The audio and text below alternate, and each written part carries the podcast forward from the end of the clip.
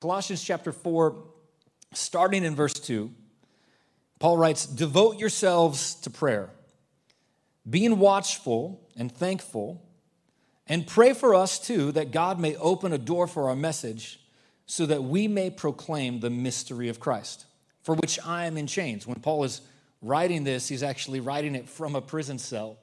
So he says, Pray for an open door that I may proclaim Christ, even though I'm in chains. Pray that I may proclaim it clearly as I should.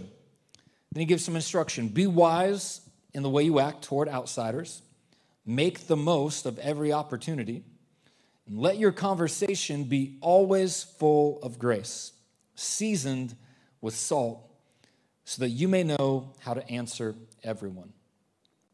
I want to use this passage today to give you a forward farewell. A forward farewell. We're going to look at some things, and in this final closing remarks of Paul, he wants to give us a forward farewell. It's always my custom to pray before we get into the preaching of God's word. So if you would just bow your head with me, I want to say a prayer over our time together. God, thank you so much for your word. Thank you, God, that every time we open up your word, you speak. And Lord, I ask that you would do it again. Use me let me, as Paul said, proclaim it clearly. God, you know what people are facing and dealing with, so let this word go straight to their heart. Let it produce fruit in their life. I thank you for it. And everybody who agrees with that can say, in Jesus' name, amen. Uh, I'm curious, has anybody ever told you that you can be direct? Maybe blunt. Anybody ever told you that you're blunt? You say that? Some of you, it's not a mystery. Your, your hand shot up in the air as soon as just to let everybody know that you are direct and blunt. I honestly appreciate frankness in conversations. Uh, I, I, think uh, it's, it's a good thing to be candid, it's a good thing to be uh, forthcoming. Just because you're direct doesn't mean that you can't use tact, doesn't mean that you need to be inconsiderate of people's feelings. I prefer it than always wondering where you stand with people and what they're at. But um, I, I would just tell you that I think being frank, being forthcoming, being candid, being direct, being forward uh, is, is good most of the time. I say most of the time because I have four children, and at this point, I really wonder. Um, I wonder if my kids have any kind of filter, to tell you the truth, because they're always saying stuff that I'm either embarrassed about later, or it's just saying stuff to me that um, that I don't appreciate very much. I mean, my my middle son Oliver, he told me the other day because it's my birthday last week. Thank you for all the birthday love, and and it was my birthday last week, and he's like, Dad, um, he's like, Dad, you, you look really good for your age. And I was like, what is that supposed to mean? He's like, well, I just like, you know, you're fit, you look good, but I mean, you know, most dads your age have black hair. So I spanked him and I sent him to his room. I said, don't you ever talk to me like that again. And, uh, I, you know, it's not just him. I mean, it's, it's all of my kids. They, they will just put it out there. Uh, Pippa, like, she will say, Dad, I want you to take me on a date so you can buy me something. not like, Dad, I, I love you. I want to spend time with you. Let's go out. Like, Dad, I want you to buy me something, so let's go. Like, that's, I don't know where they get it from. Um, actually, I would tell you that they get it from their mom. Uh, because Marissa, it's honestly one of the things I, I love about her. It's one of the reasons I fell in love with her because the girl knows what she wants. I mean, she she's direct. She doesn't, you know, like pulling it. She will just tell you what she wants. Case in point, she kissed me when we were like it wasn't. I was being respectful, but she, you know, she knew what she wanted, so she just goes in for it. And she's always been that. With three days into knowing each other, she exclaimed that she was going to marry me.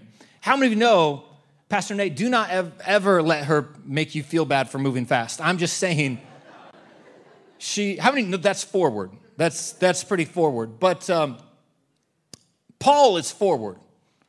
Paul is forward. Paul in Colossians 4, he's concluding his letter and he's making his preferences known. He's not just speaking straight to the people, he's, he's steering them. And that's the good thing about being direct. Being direct is directive. He's giving some instruction. And in closing out his letter, he wants them to see past the problems that they're currently facing.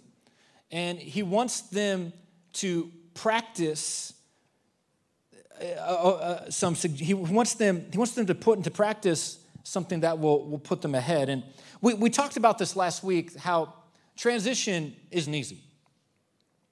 There's trouble with transition. There's a problem with packing. Anytime you are needing to live now while preparing for what's next, you always feel unsettled. You always feel uncomfortable. You, you always feel like things are just not quite right. And so, Paul, now that he's closing out his letter, he, he's wanting to give them some practical handles for what they need going forward. How many think this would be helpful for us as a church? As we're preparing to close out this season, that we would take some practical handles to move forward into the next season. And as I was reading this passage this week, God showed me and what Paul wrote there, that there is a game plan in his goodbye. If you didn't know this already, you need a game plan for your goodbyes. How many of you know that? You do. Have you ever tried to break up with somebody without a game plan first? You, you need a game plan. Don't do it over text. Come on, that's a jerk move. Um, don't do it on or before Valentine's Day. I know, like you're thinking you're sparing their feelings, but look, you, you entered into this relationship, just endure it for at least a solid month and a half before you end it. Just don't. You need a game plan. But, but I mean, you need game plans in different things in life, game plans for your goodbyes. My wife has been so thorough helping me understand what is required when I drop off my kids for school, especially for their first day. She, I mean, wrote out a list, and these are all the things. Apparently, one of the things I'm supposed to do is to walk them into their classroom. I feel like at some point in life, they just, you know, I mean, Pippa's got three older brothers. They can take her in. I don't necessarily, she's got to learn where her classroom is eventually, but there's, there's some specifics that need to happen when you're saying goodbye. Even um, you think about this, I mean, a lot of people put their families in through frustration because they've never planned their exit. In the, in the same way, when you're leaving one place and setting out for another, you need a plan to move forward. That's what Paul is doing in his closing comments. He is, he's giving the church, he's closing out his letter, but he's coaching them for what they need to remember as they move forward. And he does it with a directive. It's found in Colossians 4, verse 2. He says, Devote yourselves to prayer. Devote yourselves to prayer. In other words, there needs to be this ongoing persistence. There needs to be this ongoing perseverance of prayer that should take place. Devote yourselves to prayer. If I was going to put this in one word, Paul's saying you need to be prayerful. Prayerful. Devote yourselves to prayer. In other words, this is something that you need to attend to. Now, I pray a lot, and that's a good thing because I'm a pastor. It's kind of my job you know, this would be a really bad situation if I was like, you know, I just discovered this thing called prayer. Let me tell you guys about it. It is amazing. Um, I, I pray a lot. It kind of comes with the territory. But as I was reading it this week, honestly, I asked myself the question can I really say I'm devoted to prayer? Devoted to prayer. Because if I'm being honest with you, most of the time I feel good if prayer is remembered. I feel good if prayer is like accomplished that day. I mean, I do it a lot, but it's, I don't know that I could say I'm devoted to prayer because that word devoted, in my mind, it has this implication that with the plethora of things vying for my attention, that prayer takes precedence, that, that prayer is prioritized, devoted to prayer. Paul says that our Christian life should be characterized by this they should be prayerful. In fact, in this series where we're talking about packing punch, how to prepare powerfully for what's next, I wonder if the reason our lives aren't more powerful is because our lives aren't more prayerful, devoted to prayer. So, this was the first thing that stuck out to me, and I want to ask you very direct, and excuse me for being so forward. But I would just ask that as we're preparing to go into our new facility these next two weeks, starting today, would you devote yourself to prayer? Would you commit to be a person of prayer? Would you be prayerful? And I know sometimes the reason we aren't because we're not really sure, well, what should I pray? Well, Paul tells us right here. He says, I want you to devote yourself to prayer. And when you pray, pray for us. Pray for us. I like that. Pray for us. Because the implication is that ministry takes a team. I was so blessed by our team that was working yesterday, but you know, it wasn't just our team working yesterday. There's past couple weeks and various times throughout the last month or so, there's been people that have given their time to help get things ready. And really, the story of our church is that this church was built by a team. It's built by a team. This church was never built on the talents of a few people. This church was always built by the sacrifices of many people. This church was built by a team. And I know there's a lot of things going on in the world, and there's a lot of things that you can pray for and you sh- should pray for. But I guess I want to give you this understanding that it's not selfish to pray for us. Pray for, for us. For, for us, for our church, I want to ask you these next two weeks to devote yourself to prayer, to be prayerful and pray for us. And this is what he says Pray for us that God may open up a door for our message. This is the instruction I want to give you. Pray for us that God will open up a door for his message. What's that mean? Open door, you see this phrase, Paul uses it a ton. He's basically saying, I want you to pray that evangelism will be effective. I want you to pray that God is going to give us some opportunities to share the gospel. I want, I want you to pray that as we proclaim the gospel, that hearts are receptive. I want you to pray that as we're doing ministry, that people have ears to hear. I, I want you to pray that God is going to give us inroads and entrance into people's lives, that the gospel is going to get into places that maybe it's never been into before. I want to ask you to pray that God will open up doors for our ministry. Can I ask you to pray for us? For us, for our church, pray that God is going to open up some doors, that as we step into this new season, that the gospel is going to go forth like never before, that God's word is going to go into people's hearts and change people's lives from the inside out, that the ministry is going to be effective, that God is going to give influence and, and favor and open doors so that God's word and his kingdom can be established. That's what it is to pray for open doors.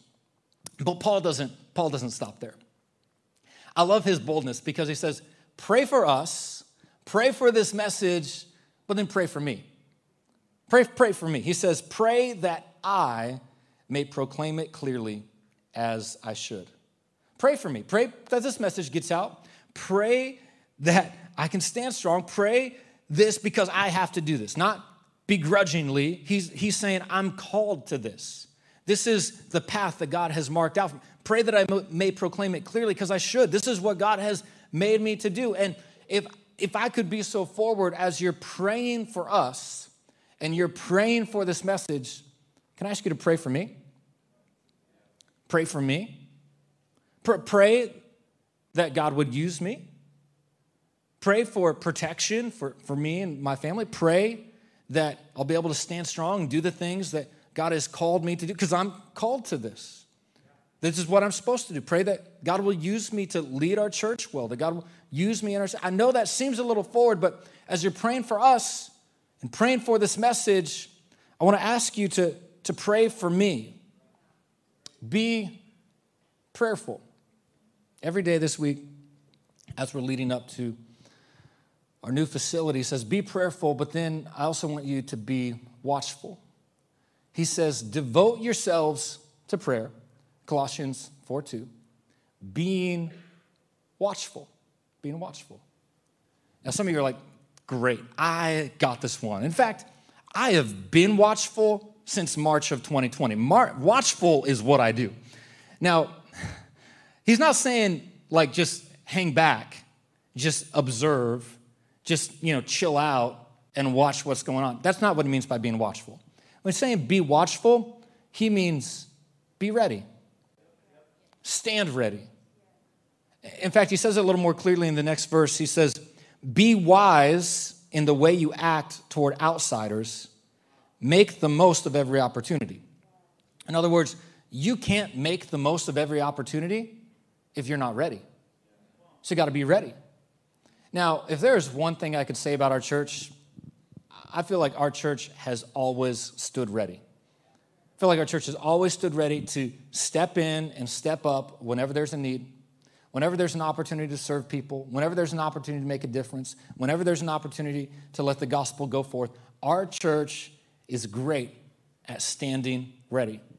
In fact, I was just thinking um, last week, I mean, as many of you have, I've been burdened by all the things going on in the world, praying for things happening all over the world. And we talked about some of them, whether it's, you know, Haiti or just in our country or Afghanistan. And particularly, my heart's been drawn to Afghanistan because one of the things we've done for a long time, and we don't always make a big deal about it, but we've always, from early on in our church, been giving towards evangelism in the Middle East, sending Bibles, all these kind of things. So uh, when we had an opportunity to do something, I'd reached out to one of our partner organizations. I said, All this is going on. What are you guys doing? How can we come alongside and, and help you?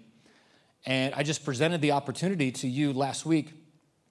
You guys stepped up in an incredible way because you stand ready. In fact, he, he messaged my friend, uh, one of the leaders of the organization, he, he messaged me yesterday and he just said, Please tell them, talking about you, Velocity says, please tell them how much their giving is making a difference you not only took care of basic needs for 30 families, but just last week alone, so you guys gave on Sunday, some you gave throughout the week, just last week alone, you helped 12 people get to safety, get safely transported out of the country. And, and he said there, there's actually um, three or four more families they're looking to transport today, today or tomorrow. They're working on that. And uh, just to put things in perspective, uh, World Compassionist organization that we're partnering with, I mean, they've got the names of 421 other people and their families that they're trying to help in this humanitarian crisis. And I just want to put this in perspective because you guys are so great at standing ready. You, you were you, you gave last week, but we do this normally, like week in, week out. There is not a week at our church that there is not somebody being helped because of your generosity.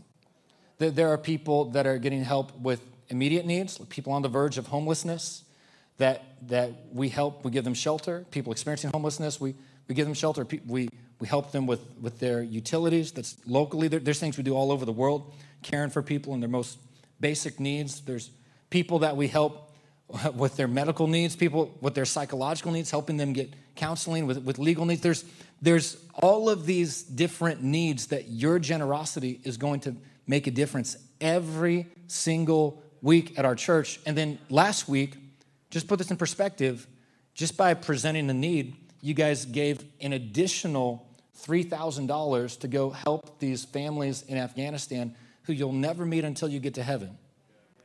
Thank you for standing ready. That's what I'm trying to say. Thank you for, for being watchful. All because you're watchful, all because you were ready, all because you're prepared.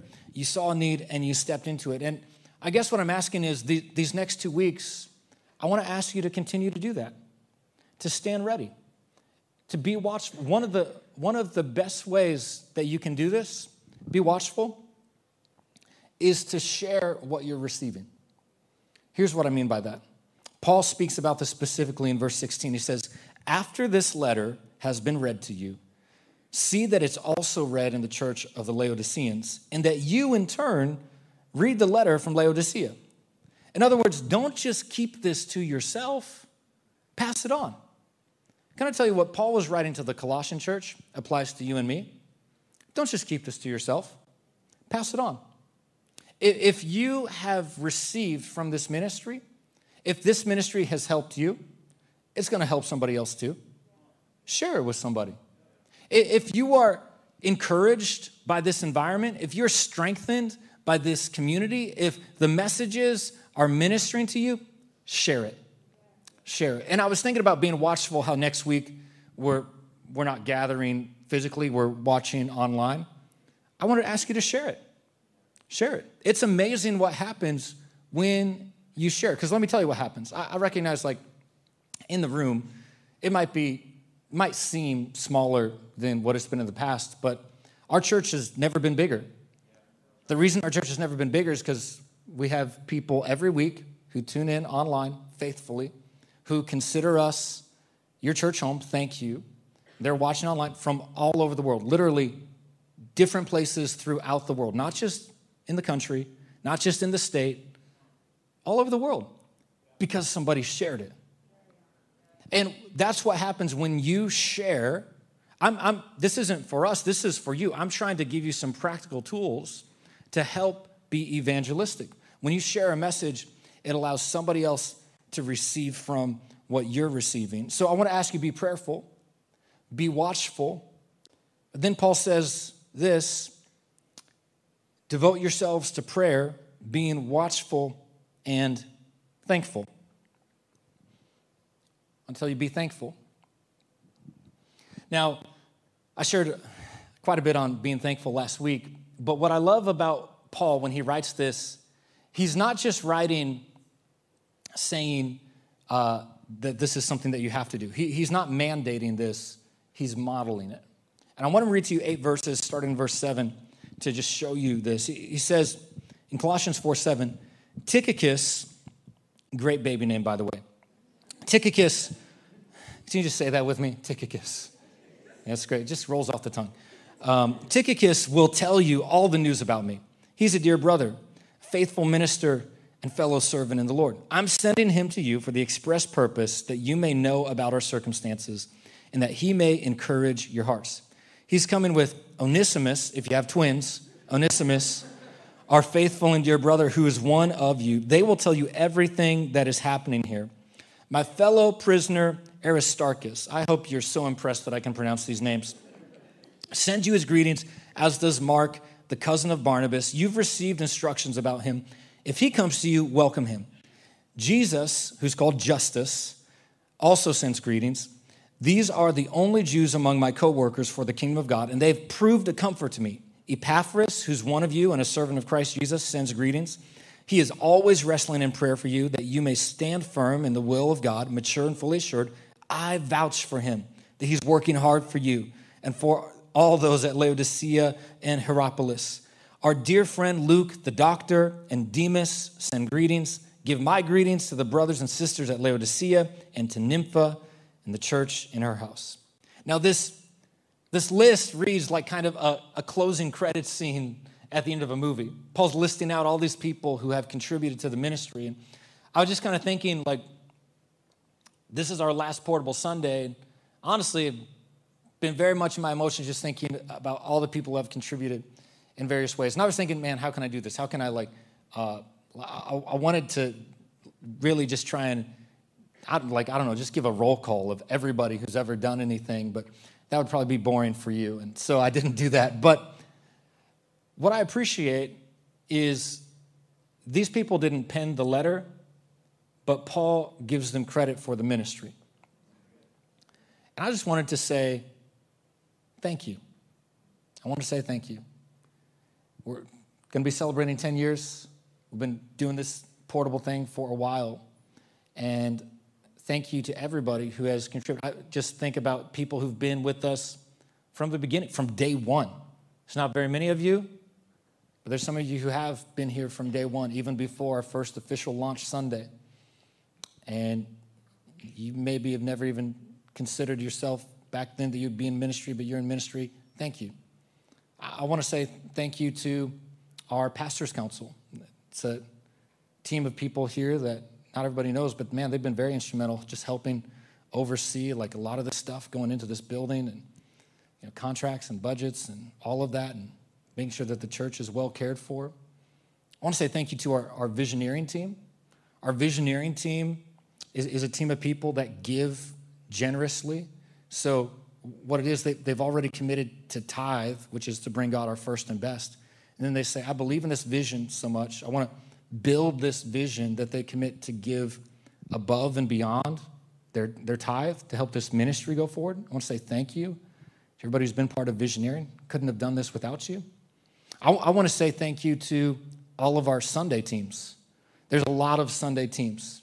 I, was trying to get a number like how many people have served in various capacities. Probably since we've started, well over 800 people um, have, have maybe over a thousand have been on a Sunday team at some point and have contributed to making this ministry possible. Like I, I know that, I mean, just think about the different different things that go into making church happen, but you know, dealing with like crazy stage setups and trying to block it off so it doesn't feel too crazy when you walk in here, so we can worship God without distraction and creating environments where your kids can be served and all you know midweek rehearsals and all that. Like, thank you to all of our Sunday teams that have been doing this for so long. I thank you to our group leaders that have been like giving of their times, their homes, and creating space for people to have community.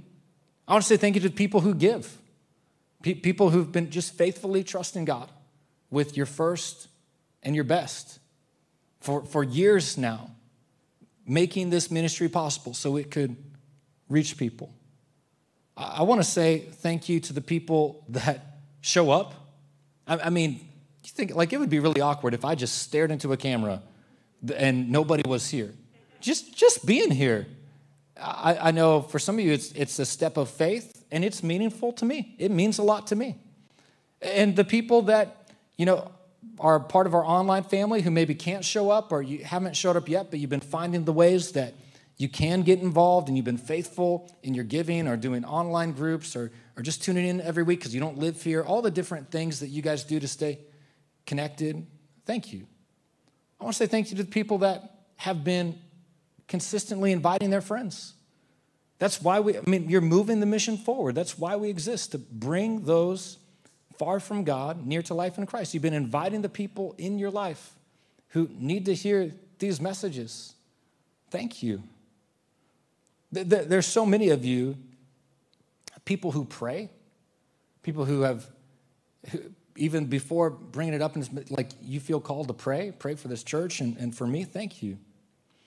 I, I was studying this passage. I really wanted to like break down all these different people and tell you who they were in Paul's life and why they mattered and why it was significant that he would mention their name and, and the, the, the meaningfulness of it. But I guess what I wanted you to see is that it takes a team to make ministry work. It, it takes a team. And these people might not have penned the message, but Paul definitely gave them the credit. And I just want to tell you if you've been part of this church, whether online or you're here, you have no idea the people that are going to be waiting for you in heaven because you made a decision to build the church. You have no idea the difference that you're making.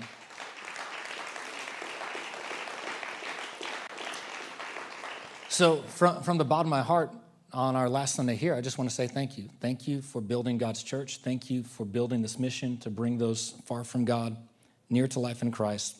But th- there's one more thing I want to tell you. Uh, I think I had to cheat a little bit on this one, but I think you'll get it.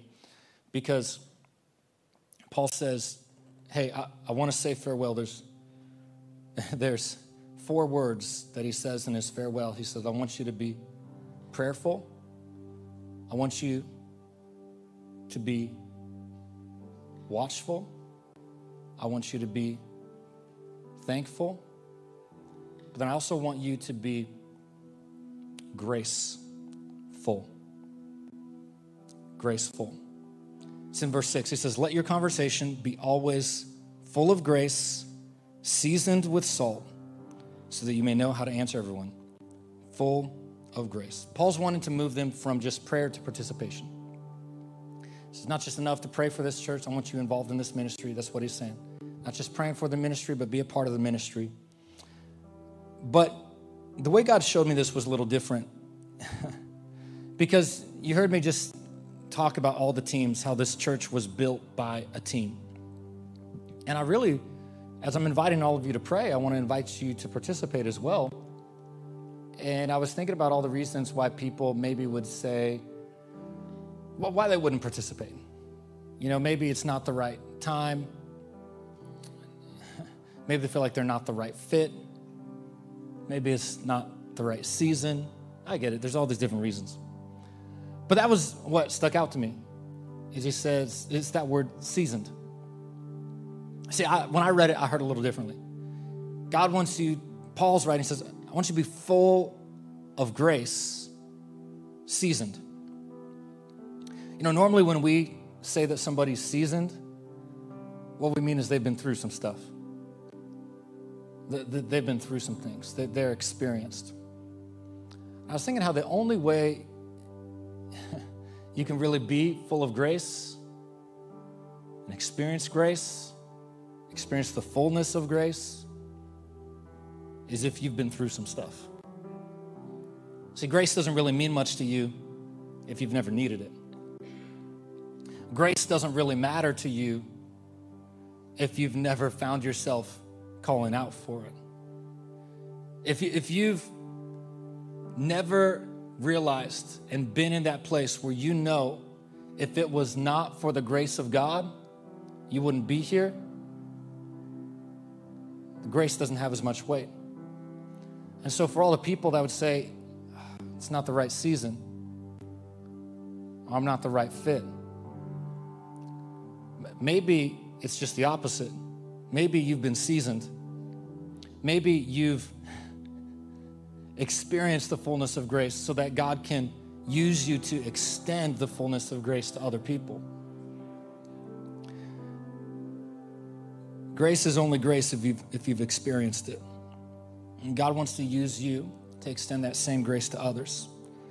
Maybe that's why Paul ends his letter in the most peculiar way. It's the last chapter, or last verse in this chapter. He says, I, Paul, write this greeting in my own hand. Remember my chains. Grace be with you. Kind of puzzled me. I, Paul, write this greeting this is the last part of the letter, Paul. This is not like a greet. This is where you say farewell. This is the, this is the end.